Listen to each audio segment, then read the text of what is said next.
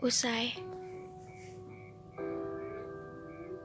Dulu waktu kamu pertama kali datang, rasa seperti dilahirkan kembali seakan aku tidak mengenal apa pun. Termasuk rasa sakit yang pernah jadi isi duniaku. Seperti tangisan seorang bayi yang berubah menjadi tawa yang indah. Kamu membawa perubahan baik dalam hidupku. Tapi sebenarnya aku benci sekali kalau harus bilang tapi.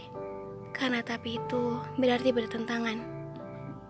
Dan aku tidak suka bicara tentang tapi di tengah kalimat indah yang hendak aku ceritakan padamu. Tapi pasti aneh kalau hidup itu tidak disambungkan dengan tapi. Karena semua yang hidup pasti bermetamorfosis sekalipun kupu-kupu yang terpaksa meninggalkan rumahnya karena ia harus tumbuh.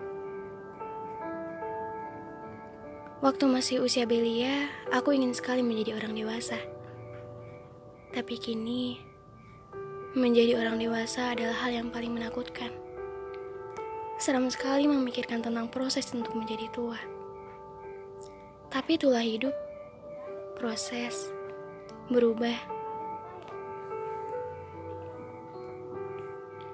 Seperti hati ini yang sempat dilahirkan kembali setelah dimatikan oleh kekecewaan yang berat harus dimatikan kembali. Tunggu dulu. Agak cepat rasanya kalau langsung menceritakan endingnya. Tragis sekali kalau semua penulis di dunia langsung memindahkan bab terakhir setelah bab pertama. Pembacanya pasti akan kebingungan. Walaupun terkadang lebih baik kebingungan ketimbang mengetahui kebenaran.